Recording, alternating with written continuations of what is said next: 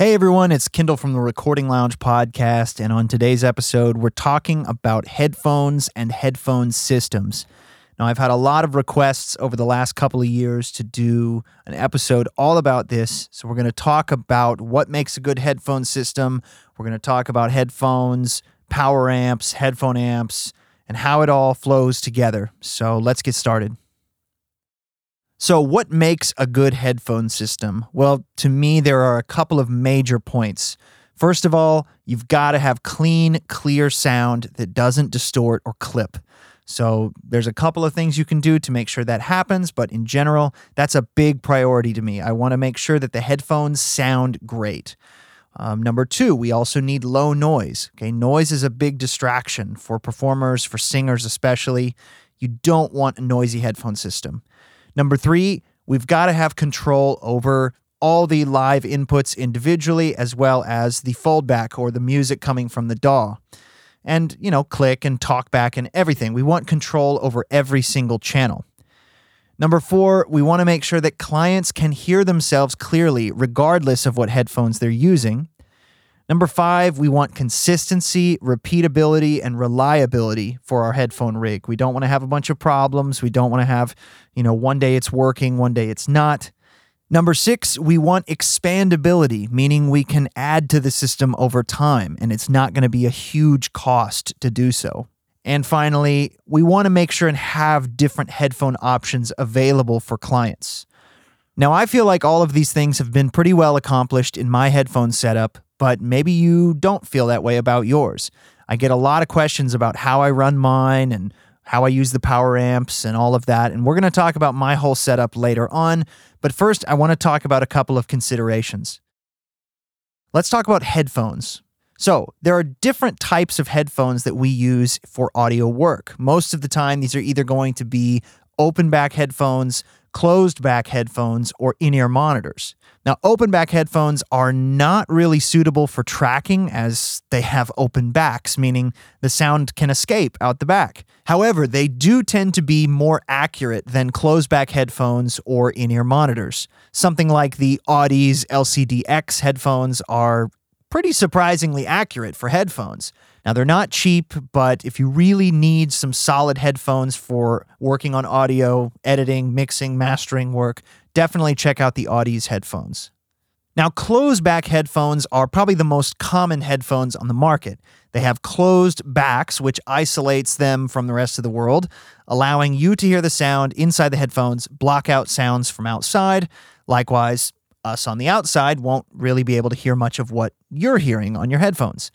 There are tons of different closed-back headphones on the market. It's most of the ones you will find. And there's various amounts of isolation you can achieve depending on the design. Some of them are meant for really heavy isolation, and others don't have great isolation, but maybe they're more accurate. It's a big compromise in that department. And finally, in-ear monitors are exactly what they sound like. They're small earbuds that go inside of the ear and are typically the best choice for isolation. They block out a lot of outside sound, and when using in-ears, nobody in the room can even hear what's going on. I mean, they isolate really well from both sides. Custom-molded in-ears are definitely the best option for isolation because they provide a ton of isolation. That the buds are actually going pretty far down into the ears, and you don't have to turn them up a whole lot because of that isolation, which saves your hearing.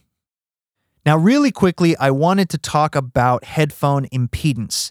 This one is a little tricky to talk about. There are a lot of details that I don't really want to get into, damping factor and all kinds of stuff like that, but I just wanted to give you a brief overview. Typically, lower impedance headphones like 16 ohms, etc., down in that region, will generally be a little bit louder, and they'll work with almost any device, even like an iPhone output. Higher impedance headphones will generally be a little quieter, however, they can handle more power, and sometimes, again, not always, they will be more accurate or sound better, okay? A common rule of thumb is that you want your headphone impedance to be about 8 times the output impedance of your headphone amp. So, for example, if your headphone amp has a 2-ohm output impedance, then you want your headphones to be at least 16 ohms, and Most of them are. You won't find many 2-ohm headphones these days, but some headphone amps do have higher output impedances. For example, you might have a headphone amp with a 32-ohm output impedance, in which case you wouldn't want to use 16-ohm headphones with that headphone amp. In fact, you would want to use much, much higher because, 32 ohms times 8 is 256. So your headphones would need to be up in that region. Now, a lot of people will debate this. Should you match the impedance? And it kind of goes back to the same thing with guitar amps. You just don't want your headphone impedance lower than the output impedance of your amp, okay? Think of the headphones as the speaker and the headphone amp as your guitar amp, right? If you're using a 4-ohm output on your guitar amp, you want to use a 4-ohm or higher speaker cabinet. You don't want to use lower.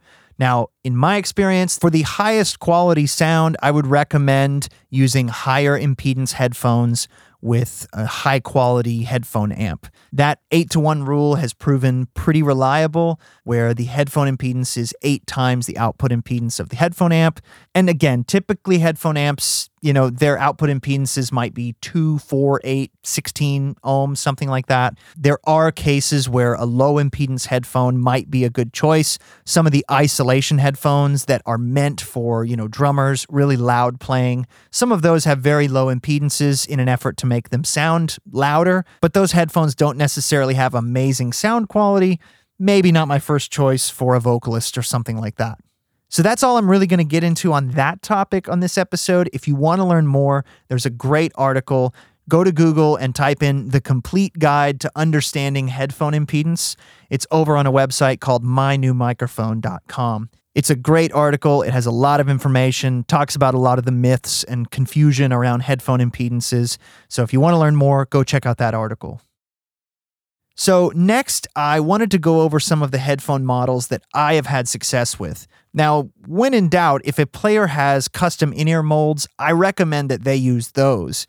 They will typically provide the best isolation. It's something that they're familiar with, they know, they use at their gigs or whatever, and they'll generally sound pretty great.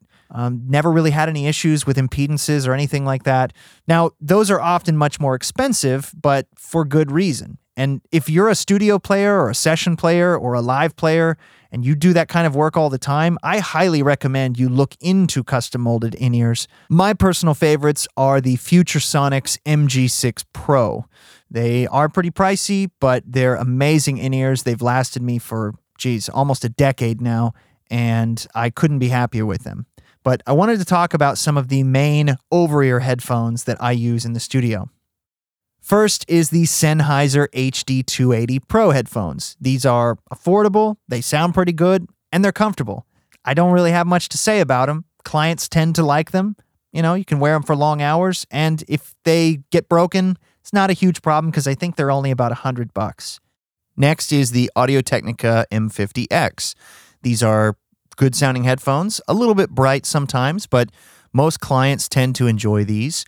And a lot of home studio people use these as well. They're really popular in home studios, so people are familiar with them, which is actually pretty important to me because even if they're not the greatest sounding headphones, people know them and they're familiar with the sound. So generally speaking, they're a little bit more, it's kind of like instant comfort for them. Like, oh yeah, I know these, I feel less weird performing now because I'm familiar with these headphones and I use these at home. For isolation headphones, I really like the Telefunken THP29 headphones, which are basically just rebranded extreme isolation headphones. Now, these don't sound amazing, but they do provide really nice isolation. It's great for drummers or guitarists, but vocalists and bassists tend to not like them as much because they can be a little thin in the low end and have kind of a mid-rangey sound, and vocalists don't like how their voice sounds in them necessarily. Bassists don't get enough low end. Pianists sometimes are on the line. It depends if they're playing more organ or synth. They might be okay, but if they're playing big grand piano, they probably won't like them that much. And finally, the Beyerdynamic DT770 Pro. I'm sure most of you know these. These are great overall headphones. They don't have amazing isolation, but it's pretty good. But really nice for vocalists and really nice for people who want a full wide range kind of beefy headphone sound like bassists, pianists, things like that. They may not have enough isolation for a live tracking session, meaning like you might have to crank them a little too much, or they might. It depends how loud the band is, I guess. But overall, these are some of my favorite general purpose headphones. You know, if I need to do some edits and I need, you know, the band is back there talking and I'm going to put on some headphones, I'll reach for the Beyerdynamic DT770 Pros. Now, I wanted to talk about a couple of headphones that I would personally avoid. This is nothing personal against these companies. I love these companies. It's just these particular models of headphones I have had in the studio are not great, okay? First one is the Beyerdynamic DT 100. So you see these headphones at some pro studios and you see people praising them on forums here and there. But quite frankly, they're maybe the worst headphones I've ever heard, especially for $230. I let a client try some, and he described them as unacceptable. He was like, man, these sound kind of weird. And I was like, what do you mean? He was like unacceptable. I was like, oh, sorry. And I listened to them myself, and they sounded terrible. I returned them. I couldn't believe how bad they sounded. I mean, it sounded like a wah pedal was on the mix. I mean, I possibly could have gotten a bad pair, but they were brand new. I got them direct from Beyerdynamic, so I don't know. The next set is the Sony MDR7506. Now, I might offend some people with this one, but you see these headphones all over the place. In studios, you see people talking about them online. Even big-name guys will talk about mixing with these, but I personally hate them. I think they're harsh. I think they're physically, flimsy, and I think they have pretty mediocre isolation. Clients also never really seem to like them. They complain about how they sound. Also, the ear cup, foam will disintegrate over time and leave these black foam flakes all over your ears. Honestly, I'm not really sure why they're so popular. I don't like how they sound at all. So that's just a personal preference. And finally, the Vic Firth isolation headphones. Vic Firth is an amazing drum company, and they've made these Vic Firth isolation headphones for drummers for a number of years. They're just not that great sounding, and they're not comfortable. They don't isolate as well as the Telefunkens or the Extreme Isolation headphones.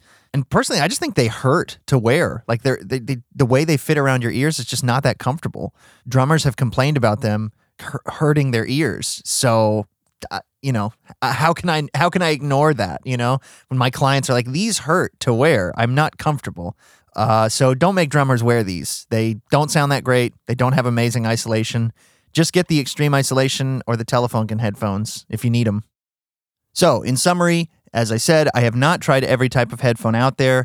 I'm constantly searching for better options because most musicians, myself included, generally don't like headphones that much. If we had our preference, we would just listen over speakers.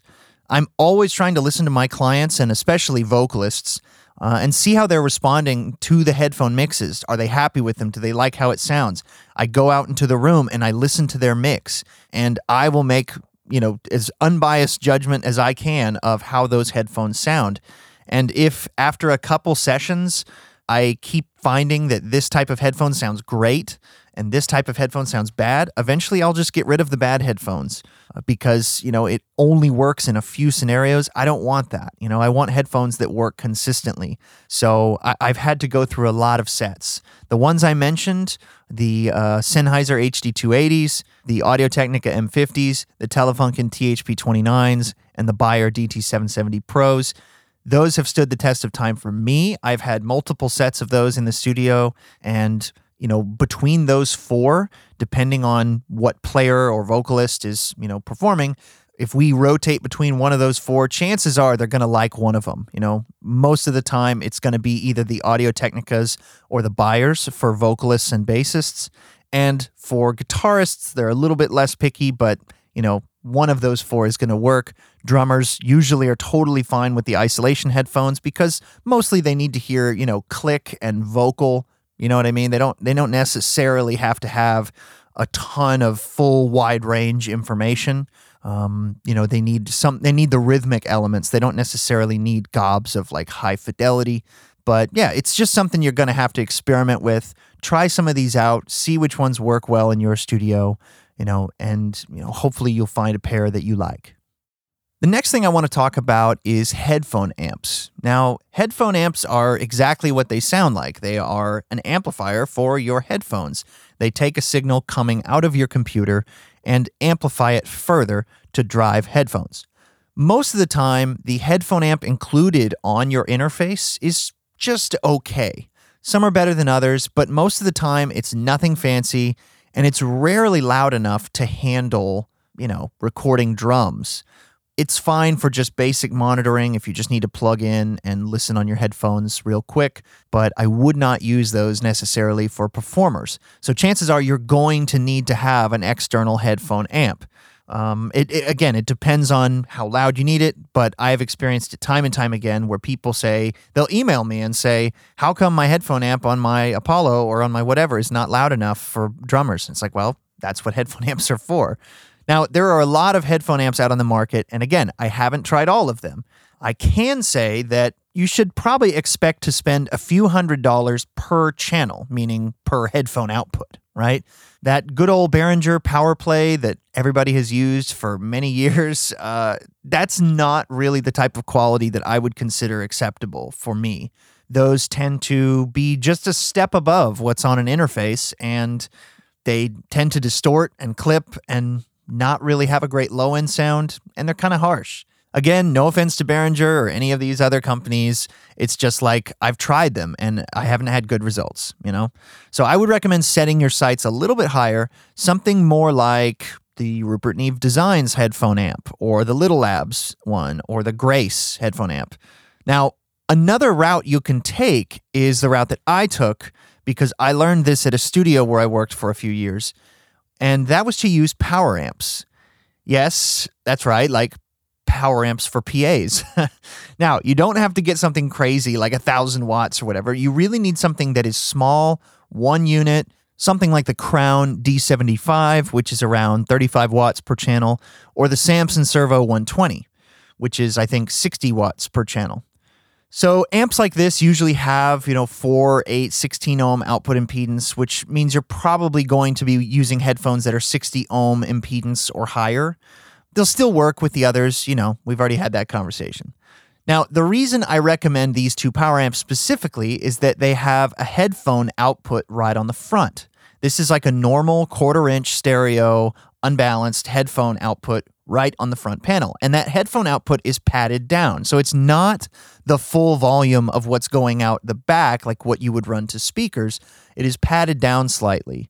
And so that means you can easily connect a headphone right into the front, or you can run it through a TRS snake to another room, which is what I do. So from the headphone amps, I have a TRS snake on one side.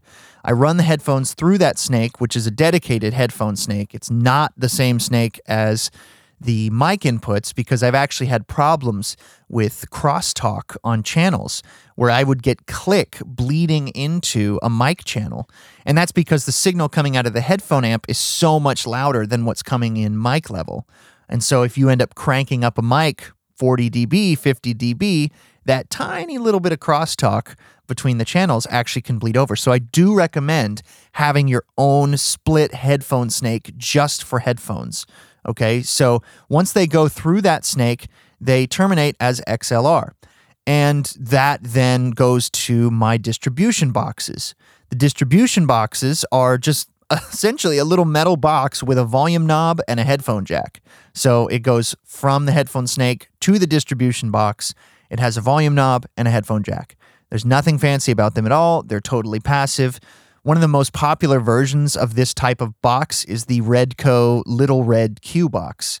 They're affordable. They take an unbalanced stereo XLR in, which is essentially an XLR cable carrying left and right, just like a normal TRS cable that you would use for headphones. And it has volume knobs. It's passive, needs no power. If you're using power amps, they have plenty of volume, and you just can plug in your headphones to that. Now, we'll talk about my setup a little bit more sort of in depth later, but I just wanted to introduce that. So before we get into talking about my personal setup a little bit more, I wanted to talk about some of the headphone systems that are out there. There are a lot of, these prepackaged turnkey headphone systems for distribution and for mixing out there. some of them quite expensive, but in many cases they can be quite good. I like a lot of them.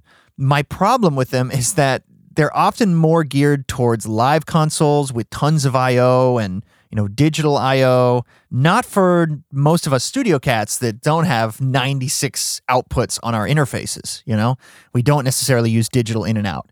You know, some of the ones that I really like the MyMix system by Movek or Movek. I don't actually know how to pronounce it. The Aviom systems have gotten a lot better over the years. They used to be pretty questionable, but they've gotten a lot better.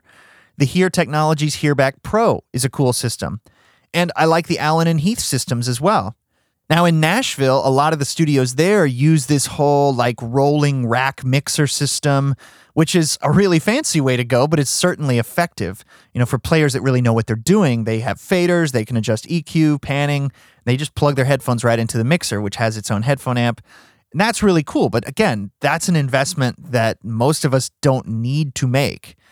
Like I said, I've used pretty much all of these systems, but in most setups, even my own, they just aren't reasonable or necessary.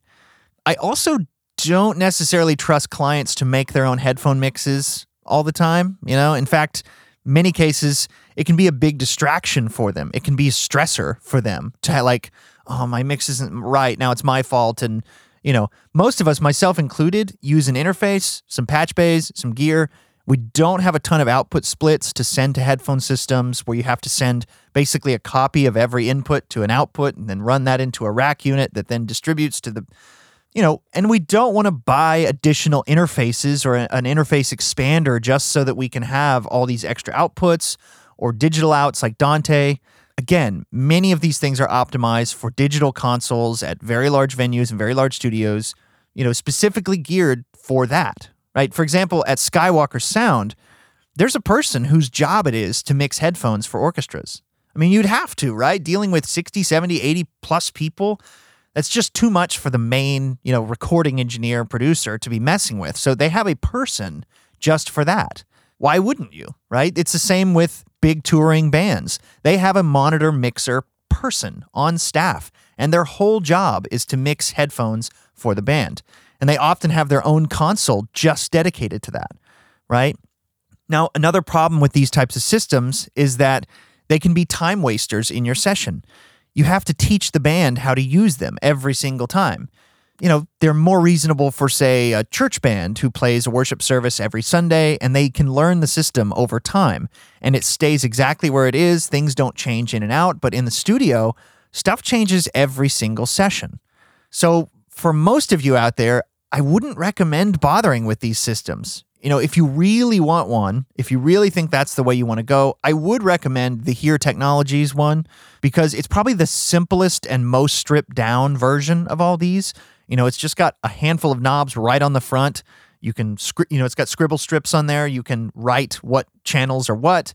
It's very simple versus some of the others that are like digital menus and you have to go through these deep, you know, button clicks and menu clicks to go to panning, and those can get really complicated. I would recommend, if you want to go that route, going with the Hear Technologies one. But like I said, I don't use one of these, and I do just fine. And I've been doing this a long time, never had any problems with it. Now, someday it might be a problem. I will admit that. Someday I might have clients that are like, man, I really need to be able to make my own mix. This is kind of annoying. I haven't had that yet, though. So, you know, most clients, I think, value speed over versatility. I know that sounds odd, but in modern times with modern budgets, if you walk in and your headphone mix sounds great, clients are going to be happy. You know, they might just say, hey, can I have a little bit more vocal or a little bit more guitar or whatever? But if you can do the work ahead of time, which in my case is kind of already preset, they can really have a great experience from the get-go and just need tiny little tweaks. The other problem with some of these systems is that they can be very expensive. Some of them can be $3,000, $4,000, $5,000, $6,000, $7,000. And that's just, I don't know, that's a lot to spend on something that seems to be more of a hassle than not. So like I said, for many of you, I wouldn't really bother considering these systems. Now, another question I get is, so how are you making headphone mixes in the first place, right? Like, there are basically three ways to make headphone mixes. Number one, you can use an interface that has a lot of outputs, a lot of splits, and you can go to one of these self-contained systems that we just talked about. Number two, you can make them within the DAW from QSENs and AUXs and things like that. It's very common for people working in Pro Tools. Number three, you can use a low-latency mixer software like the UAD console or the Lynx in-control mixer, which is what I use. Now, all of these have their pros and cons, but personally, I much prefer the low-latency mixer software route. It's one of the main reasons I went with the Lynx Aurora N, and why so many people love the UAD Apollo console system. On my Lynx mixer, I have a separate mix for each set of outputs. So 1 and 2, 3 and 4, 5 and 6, 7 and 8. I can click on any of those stereo outputs and make a headphone mix, or make a speaker mix, or make a mix, period. So for me, I use output 1 and 2, which is for my mix. 3 and 4 is sort of a spare for backbus kind of things. But then outputs 5 and 6, 7, 8, 9, 10, 11, 12, 13, 14, and 15, 16... are all of my headphone mixes for my clients. Mix A, B, C, D, E, and F, right? So I have 6 headphone mixes, and I can make an individual mix for each of them. Now, it's important to keep in mind, not all interfaces have software like this, and personally, I kind of can't believe that's the case in 2021. I mean, it's true, but I really am surprised why so many interfaces out there don't have something like this. My first experience with this was early on when I started, and I had a Motu interface. And in that Motu, it had that CueMix software. And so I got so used to that. And when I realized that not every interface has that, I was like, oh my gosh, that's a deal breaker. So I have stuck with interfaces that have that the entire time. Some of them only allow for like 1 0 latency mix or 4 or something like that. Personally, I think every interface should have the ability to create separate 0 latency mixes for every output. Otherwise, I wouldn't even consider it. So when I need to adjust a level of an input on someone's headphone mix, I just open up the Lynx control mixer and I click on their mix, which is named, and I adjust the fader. It's that simple. Now, some of you might be wondering, okay, that's great for input signals, but what about the DAW output or click track, right? Now, there are a few ways to do this within most DAWs. If you had, say, 4 headphone mixes, you could send your master bus to 4 separate AUXs and then dedicate those to specific outputs. Now, if we're talking about Pro Tools, the master bus is one thing. I'm talking about if your master bus is actually made from an AUX, and then you can do sends from that AUX. And you can make 4 separate AUXs, mix A, mix B, mix C, mix D, whatever, and you could send whatever you needed to those AUXs. That's really common technique for making headphone mixes, and those AUXs are dedicated, to those specific outputs. Now, I actually elected to do this a different way, and it works really well for me. What I do is I send my DAW output out of channels 29 and 30, and my click output out of channel 28. So these are playing back at unity at all times, so my fader's at 0 on these. And these outputs loop back using a physical cable, like they go out and back in to my interface on channels 28, 29, and 30. So those channels are basically taken up at all times. Now that means they come up on the Lynx mixer. So when I need to adjust the DAW output, I just adjust it on the same panel that I adjust their inputs. And same with the click. So my mix, the click, and the all the live inputs all come up on the Lynx panel. It's kind of like the same theory of why do we use direct boxes for instruments, so that everything is now coming in at mic level, right? You try to create some sort of unified system.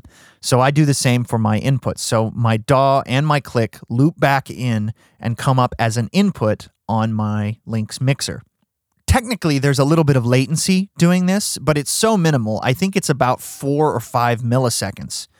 And it doesn't really matter because their live inputs are 0 latency and the click and the music are perfectly linked up. So it's never really been a problem. And for example, if a guitarist is tracking in the control room and they're listening over speakers, then they're going to be standing back and to my left, which is about 7 feet from the speakers. So that's going to be about 6 or 7 milliseconds of latency between them and the speaker, right? So that's more than even what their headphones have. So even if that's, even if it is noticeable, I could just lower my buffer size, really. If somebody actually complained about it, I could lower my buffer and drop that to probably half. But realistically, because of the work of Helmut Haas, we know that most humans cannot detect discrete delays that fast. Now most musicians can feel delays of like 10, 20, 30 milliseconds for sure, especially pianists, right? They can feel it. But you'd be pretty hard-pressed to find any musicians that can feel or detect 5 milliseconds or 4. That's really quick. I mean, that's a very natural distance, right? Like, standing 6 feet away from a guitar amp is not that weird, and nobody seems to ever complain about that. So that little tiny bit of latency in the headphone mix is so minimal. And again, their live input, what they're actually playing or singing, it's totally zero latency, but it's just the music foldback that is delayed, music and click. So what about talkback? Well, I get a lot of questions about this as well, and I'll admit I'm a bit spoiled because I'm a Steinberg user, and Steinberg DAWs like Nuendo and Cubase have a built-in talkback feature. So I have a microphone plugged into channel 27 that is always my talkback, and Nuendo takes exclusive control of this input. When I turn on the talkback using a key command, it will dim all of my mix outputs, or whichever ones I set it to dim. And that includes like my output or the headphone outputs, the click output, whatever ones I want. And my mic then comes through over the headphones. So it's the same outputs. It's, 28, 29, and 30, the same ones I use for click and DAW mix. My talkback will come over those. And that's how I use it, and I love it. It's very simple. It's very effective. Now, it won't dip the input signals, but it will dip down the foldback. Now, at first, I thought this was going to be an annoyance, right? Like, I thought it was going to be bad that it didn't dip their signal, but the more I've used it, the more I realize it's probably better that it doesn't dip their signal. I would rather it dip, the click and the track rather than them, especially if I just come on the talkback really quickly. I don't want it to necessarily dim them down because it will mess them up, right? Now, for other DAWs, it's not so simple. When I'm working in Pro Tools, for example, I have to do this a different way. What I do in that case is I set up a channel as a talkback channel that is always monitoring, and it's sidechained to my QSend bus. So I have a compressor plugin on my bus that is sidechained to the talkback input. Now, the talkback is not going to my master. It's muted, but it's doing a pre-fader send into that bus. And then it's being sidechained to that compressor. So when I talk, it will dip down the headphone mixes. Again, it won't dip down their live inputs unless, I'm making the headphone mix within the DAW. But if I'm using the Lynx mixer in my normal setup, it will only dip the DAW output and or the click. Now, you might be thinking, do you just stay really quiet and not keep your speaker volume loud so it doesn't turn down their headphone mix or that your talkback is always on? No, I built a little device that I use to plug into my patch bay to turn my talkback mic on and off. Now, they make devices like this, and they're very affordable. It's literally just a switch. Let me explain. So my talkback mic comes up on the patch bay, which is all TRS. And by default, it will normal into channel 27. So if nothing is plugged into the patch bay, my talkback mic goes straight to the interface, channel 27 always. But I built this little box that has a pair of cables that plug into the patch bay. And all it is a push-button switch with a light. And it disconnects that channel when, so the signal does not pass. So a cable comes out of the patch bay into the box, which is wired to a switch. That switch is a sort of momentary switch, as they call it, and that switch is normally closed, meaning it does not connect to the other side. So when pressed, the switch connects, it turns on a light, and the signal flows to the output jack. And I just use a little battery inside because it's just an LED, and that's the only thing that needs power. And so a 9-volt battery is going to power that thing for years. And again, it will still work without the light. It's just handy to have the light. So when I press the button, my talkback mic continues back to the patch bay, which then goes to the interface, and it triggers the sidechain compressor within Pro Tools to dip down the headphone mix, which allows them to hear me. All right. Now, with all this being said, there are many ways to handle talkback. The UAD console has talkback options, especially if you've got one of those particular interfaces. I think it's the Apollo Duo or the one with the big knob in the center that goes on your desk. In fact, many interfaces have talkback functions built in. Personally, I think all of them should have some kind of solution, and I also think DAWs should have a solution. I mean, it's one of the many reasons that I love Steinberg and Nuendo.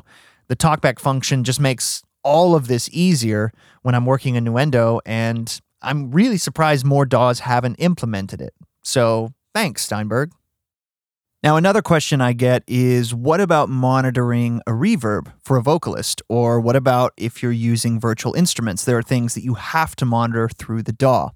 So in my particular setup, this is one of the catches because it does get a little more complicated. So there are a few different ways I can do this, but let's talk about the reverb first.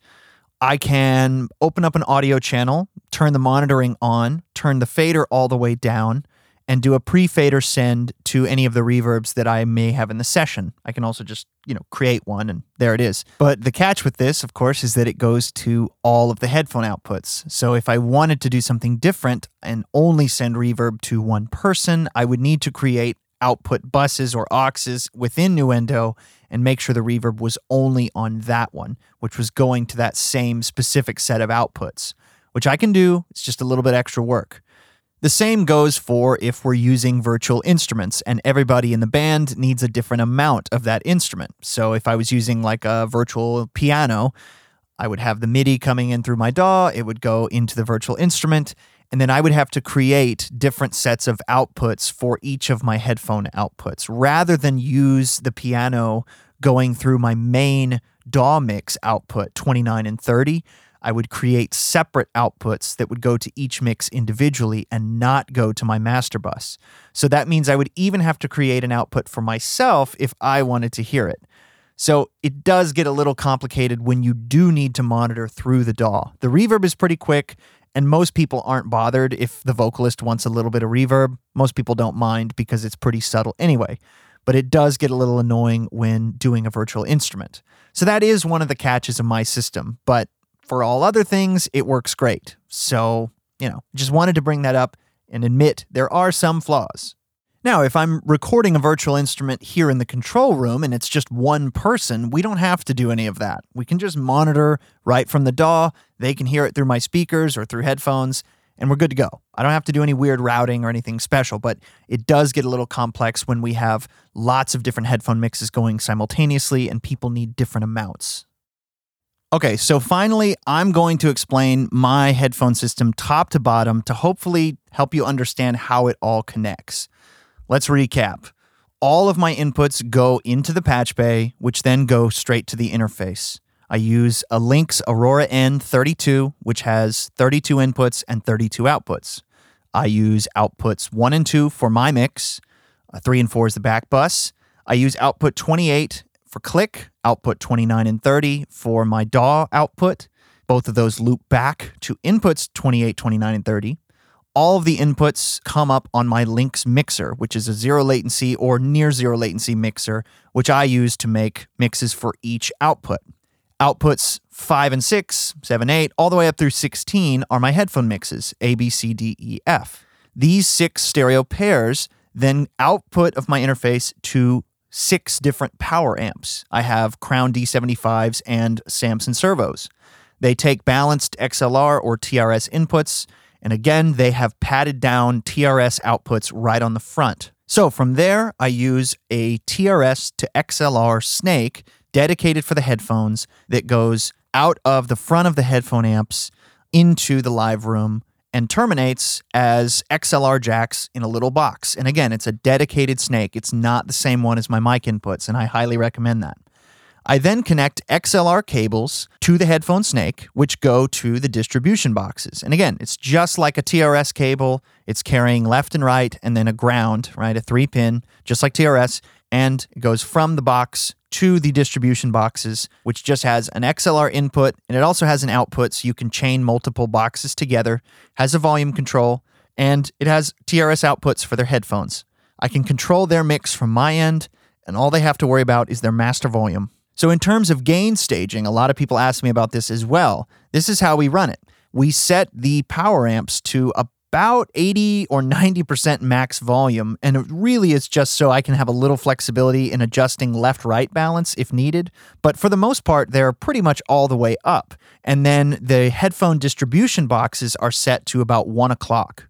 And then because I have full control over their mix using the Lynx panel, I can set all of their volumes from there. So just like when using studio monitors, we set the amplifiers or the speakers, in this case, really loud, and we send it a quieter signal. That gives us the most headroom possible. So what's coming out of my DAW is actually not that loud. A good starting place for music, for just normal program music that I'm sending them is -20. And keep in mind, this is, at this point, an unmixed, unmastered song. So it's -20 on my fader, but the actual level is probably more like -30 because the mix is not, up at 0 or something like that. The mix is pretty dynamic at this point because it's not mixed. So what they're actually getting into the power amps is a pretty low signal, but I know that -20 on my fader is a decent starting spot for music where it's not going to be too loud or too quiet. They'll be able to hear it. So that's my starting level. And that's something that, I've just learned over time for my particular setup. It might be different for yours. This seems to give me the most control. It allows the player to have room to turn themselves up or down on their master volume. It allows me to drive the amps hard, but not super hard, and it allows for plenty of headroom on the system so that I'm not pushing a loud signal into those headphone amps. It keeps them punchy, it keeps them from clipping, and they don't distort. This is the way I've been running my headphone system for almost 10 years. It's not perfect, but it generally works. It has tons of headroom. People rarely complain about it. And if they do, it's usually not the system's fault. They probably just don't like the particular headphones they're using. So that's my first go-to when someone's like, I don't really like my headphone mix. My headphone mix sounds bad or it sounds weird or whatever. It's usually the headphones, right? So we'll swap out to a different set of headphones, and 90% of the time that fixes the problem. Now, they don't really have to mess with their headphone mix, and we kind of just set it and forget it, right? Like once we get a good headphone mix, they're generally happy for the rest of the session. Now, that being said, especially when tracking live bands, we make sure and allocate a good amount of time to getting headphone mixes dialed in. Sometimes 30 minutes, an hour even, to make sure everyone is happy with their headphone mix, especially in a large band, 6, 7, 8 people. It's really important because good headphone mixes will translate to better performances. And again, I make sure everyone's happy. I go listen to them to double check. Sometimes people have, not even told me, but their headphone mix was really noisy on one side, or they were only getting signal on the right, and they didn't want that, and they didn't even know what to ask for. I know it seems obvious, but it's a good reason to go check all of the headphone mixes just briefly and just make sure, do these sound okay? Every now and then the power amp system, they'll get a little bit noisy. They'll need to be replaced, or, some filter caps need to be replaced. Sometimes a side will go dead. We'll have to switch it out for another amp. But generally speaking, they're rock solid and way cheaper than buying individual, quote, headphone amps that are $500 a piece. For example, you can buy a Samson Servo 120 used for about $150. Now, unfortunately, the Crowns are getting really hard to find, and the price has shot up a lot. They're like $300 or $400, which is not worth it, okay? So for new replacements, I've been using the Samson Servos. The only downside with the Samsons really is that they're heavy and they're huge, which versus, the Crowns, which are really lightweight. They're only about a 9-inch deep rack unit. The Samsons are like oddly large and heavy. So that's a little bit of a pain. So shipping tends to be a little more expensive, things like that. But regardless, they work and they're affordable. So hopefully that helps you get a better understanding of headphones and headphone systems. I know it can be complicated. I know there are a ton of variations out there, but you really don't have to spend tons and tons of money to get something that will work. My whole system is pretty self-contained, right? Like my interface is the bulk of my system, just making sure that it's routed creatively and correctly, that gives me what I need.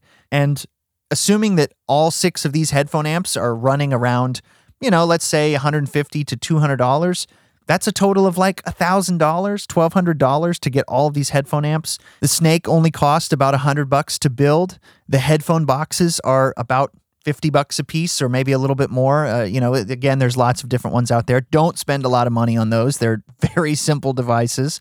So total, we're talking probably $1,500 for the whole system. It's more about how it's implemented to use it creatively without having to, you know, go through some of these crazy $7,000 headphone systems with mixers and things like that. And the system works great. In fact, most clients like not having to mess with their mix. It's actually less of a stressor for them. When they can just show up and their mix sounds pretty good, I mean, they're happy. They don't want to have to go in and create a new mix for themselves, you know? That's a real pain. That's another thing I'll mention, is that if you do have one of those systems, I highly recommend kind of getting them to a starting place before the clients get there, because you don't want them to have to make a mix from scratch every single time, and you don't want to have to teach them the system every single time. Anyway, I hope this was helpful. I hope it gave you some things to consider. If you have any questions, please send me an email, recordingloungepodcast@gmail.com. Please let me know if you have any questions, comments, or episode suggestions. Like I said, this episode was requested by many of you out there, so I always try to listen to those requests. Please send it my way. Also, consider becoming a Patreon supporter. Check out patreon.com/recordinglounge to learn more. Thanks for listening. I'll talk to you next time.